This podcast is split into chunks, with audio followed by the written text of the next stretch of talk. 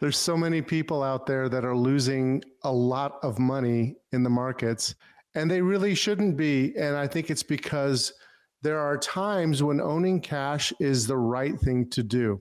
I've been hearing a lot of people say, well, why would you want to have cash? Cash is not earning you any interest, and you're basically going to miss out and things like that. Cash is a highly flexible instrument that is needed when you're managing money for managing risk.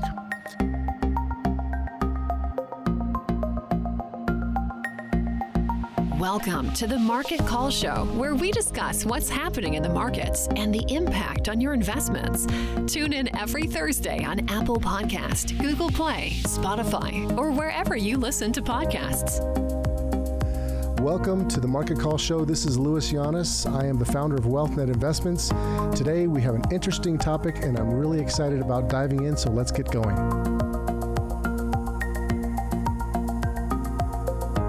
Hello, hello, hello. I hope you're doing well. Today is a good day because today we're going to be talking about the solution to most people's investment problem. And it happens to be a four letter word. And you spell the word C A S H, cash. That's so simple. There's so many people out there that are losing a lot of money in the markets, and they really shouldn't be. And I think it's because there are times when owning cash is the right thing to do. I've been hearing a lot of people say, well, why would you want to have cash? Cash is not earning you any interest and you're basically going to miss out and things like that. Cash is a highly flexible instrument that is needed when you're managing money for managing risk. So I was just thinking about how Warren Buffett, for example, in Berkshire Hathaway, they have a tremendous amount of very short term instruments, cash like investments, and they do that for a reason. Warren Buffett, obviously a smart guy, he wants to have dry powder so that money can be reinvested at good returns. And I think that's the basics. We got to get back to the basics. Sometimes having cash makes a lot of sense. Now, if you're a client of ours, you know we've had quite a bit of cash for some time and we've been raising more and more cash. I think about the current market environment, what we've been seeing, it's kind of interesting because everybody used to think buy the low, buy the low, meaning every time the market comes down, you buy that low, pick it up. And that has been the right thing to do for many years, actually, since the last real bear market that we've had the good news is that bear markets are really normal and they're part of the normal cycle. So it's not something that you have to go crazy and go insane about. It's just part of life. We have these bear markets. But what's really cool is when you navigate the bear markets in a way where you can become out a winner, a much bigger winner than you would be otherwise. And sometimes that means you have to raise cash for a long time, we've been looking at the valuations, how much we're paying for earnings, how much we basically we're paying a lot for earnings, meaning the prices are extended high in price. And now we look at some recent research by Ned Davis Research showing that many people and most people have way too much of their net worth in stocks. There's a chart out there in a research report I recently saw where and I'm talking like just yesterday, I saw this research report where if you look at the amount of stocks in the households as a percentage of household wealth, that number is at historical highs and it's near the upper end of the range that we've seen throughout history. And if you overlay the rate of return on stocks going in the next, I believe it was a 10 year period they were looking at, that it actually shows that you tend to have lower rates of return. Now, that's if you buy the whole market. Now, this is another reason why I don't think investors should be buying the whole market. People should be more selective and buy those investments that make sense based on their valuation, based on their quality, rather than owning the whole market. But having cash is the way to go. So if you don't have any cash right now, then it's harder, right? Because every day you're seeing more and more and more of your money get pounded by the market. So the thing that you want to do is is first ascertain do I have enough cash? Now, I recently I was interviewed on stockcharts.com and they have a gentleman by the name of Dave Keller, who was a great guy. He was a former institutional research manager for Fidelity Investments.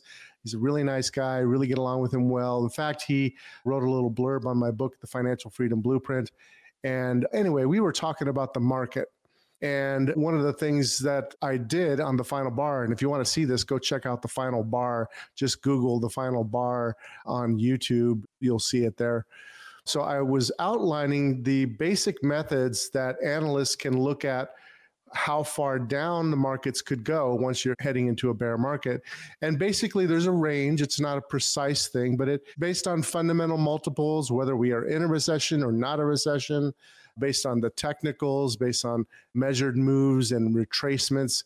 There's significant downside risk that remains in the market.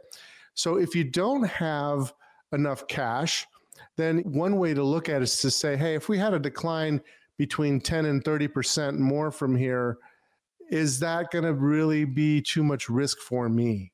And if so, how much should I reduce my equity exposure so that I'm within my risk tolerance? Because what you don't want to do is wait till it's down 30% and then sell your stocks, because that's the thing that people tend to do. Or you could just choose to write it out. But remember, writing it out can be very painful. We have had periods of times where it's taken 10 years before you actually go back up to the highs. So, do you want to wait that long? So that's one thing to think about. So each individual investor has different situations, different tax situations. So you have to kind of do a plan to see what makes sense. So that's the first thing is how much cash, that four letter word, how much cash do you have and is it enough? And you start with that. And then from there, then you move your way towards how to invest and make more money on the way out of this. This is the thing that you have to think about is how to make money on the way out of this. And one of the things I talked about on the final bar was that one of the most reliable indicators for finding the next winners is to look at something called a relative strength positive divergence. And all that means is that imagine a stock that has been underperforming the market for quite some time and then all of a sudden it starts outperforming the market. Those are the best stocks that will make money on the way out of a correction. So if you're just now joining us i've been talking about there's a four letter word that is the basically solution for many people and that is cash. Cash will help many people in this situation because there could be more downside potential if you look at the fundamentals, if you look at the multiples to earnings and the valuations, there's anywhere between 10 and 30% downside risk depending on the analyst.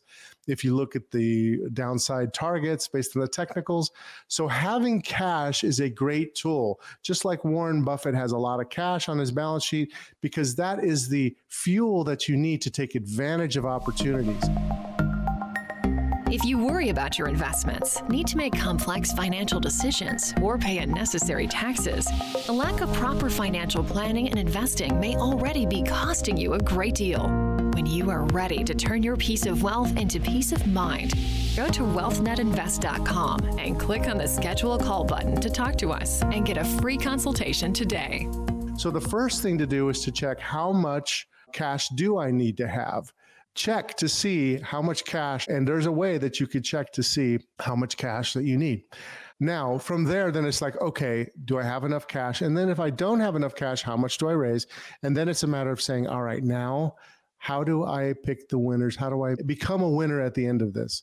And what I would tell you is that it's time to look at the relative strength of stocks to say which stocks have the best fundamentals. But now the relative strength is they're starting to outperform the market. They're not doing as bad on the downside. Before I get into that a little bit more, I want to talk a little bit of why I think that we're still in a bear market and there's more downside. So today is a prime example. We had, you know, yesterday we had another up move and then we immediately went down on that. That is a very typical sign of a bear market where you just have these big up moves, and they tend to happen even more often in bear markets. I'm talking about big up days. Big up days tend to happen a lot more during bear markets, not bull markets. And the reason why is because volatility is higher when you're in bear markets, your daily movement is higher, and you tend to have more strong up days during that period of time, but they tend to go down fairly rapidly right after those up days. Now, there are what's called a bear market bull, like a counter trend move. For example, if you go back to the Great Depression, there was a period of time where the market had a significant rally several times that kind of lured people into thinking that it was over. And then, of course, it rolled over and went down further. And if you looked at the chart prior to that, you would be like, this is it. This is the low. This has got to go higher the thing is is that recessions and corrections they're just part of the normal cycle nothing to be just like crazy worried about. It's just the tactics. It's okay to have cash. A lot of people on wall street will tell you you need to be fully invested. Don't try to time the market and all those things and own the whole market maybe buy index funds. But i'm here to give you the counter argument to that. I just recorded a podcast called throw away your dartboard and what I'm basically saying is that there are ways, if you think like a scientist, where you are basically using the methods that a scientist would use or a doctor would use to create a new drug that gives you the ability to have an edge in your investment strategy. And when you look at that form of investing, typically you have to have cash.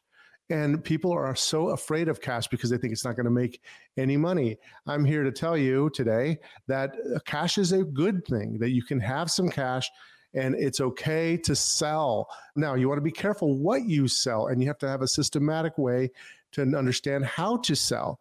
Basically, what we have been doing is we've been systematically selling because of our risk management rules. So we have risk management rules based on each individual security, each individual stock and we have overall stock market risk management rules. And even in the bond market, for example, the bond market even has been going down. In fact, many of the worst performing markets have been bonds. And normally you think that is your counterbalance from stocks that people will sell stocks and buy bonds, and therefore you get diversification. But that is not always the case. If you have rising inflation, then you have rising interest rates, which also push bond prices down at the same time that stock prices are moving down. So most people who are with their traditional broker, they're 60% stock, 40% bond. You're not going to be able to have as good a performance because everything goes down. So sometimes cash is better. Commodities, for example, other alternative asset classes, you have to be flexible enough to go wherever the trends are rather than just saying, I'm only a real estate investor or I'm only a stock investor. My belief and all the data that I've looked at says you have to be able to be flexible to go where the trends are. And that means you need to be thinking outside the box and don't be lulled into doing just what Wall Street tells you to do. You know, you call up that traditional broker and they're like, well, think for the long term and don't worry about it.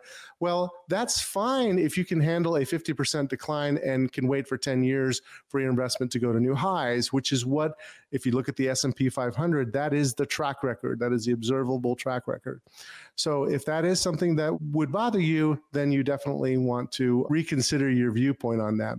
So the idea is cash is important, and cash is the four letter word that is going to solve a lot of people's problems, in my view, if we continue on with this bear market. And so far, everything that I'm looking at says that we will continue on with this bear market. If you've been following me on my podcast, I've outlined exactly why it's really related to many different things.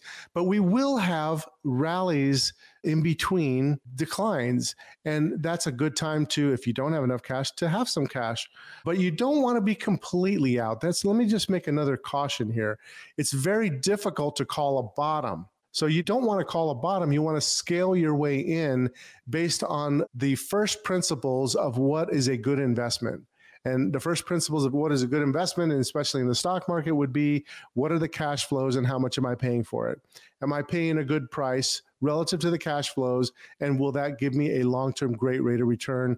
And do I have reliable cash flows in that investment? If I do, then it's okay to buy that stock. Many stocks in the marketplace right now have great, reliable income streams and they're great businesses, but their price is still very high relative to the income stream that you're likely to get. So that would lead you to a lower return expectation. So that's the first thing. Another first principle would be you never make money unless the marketplace recognizes your value, your investment, and pushes the price higher. So that leads to some technical work to say, okay, is the marketplace actually rewarding my investment. And as it starts rewarding my investment, then I am more free to invest more in that particular investment. And that will help you on the way out of this. So this is not the end of the world. It's just a normal bear market. And having cash is okay.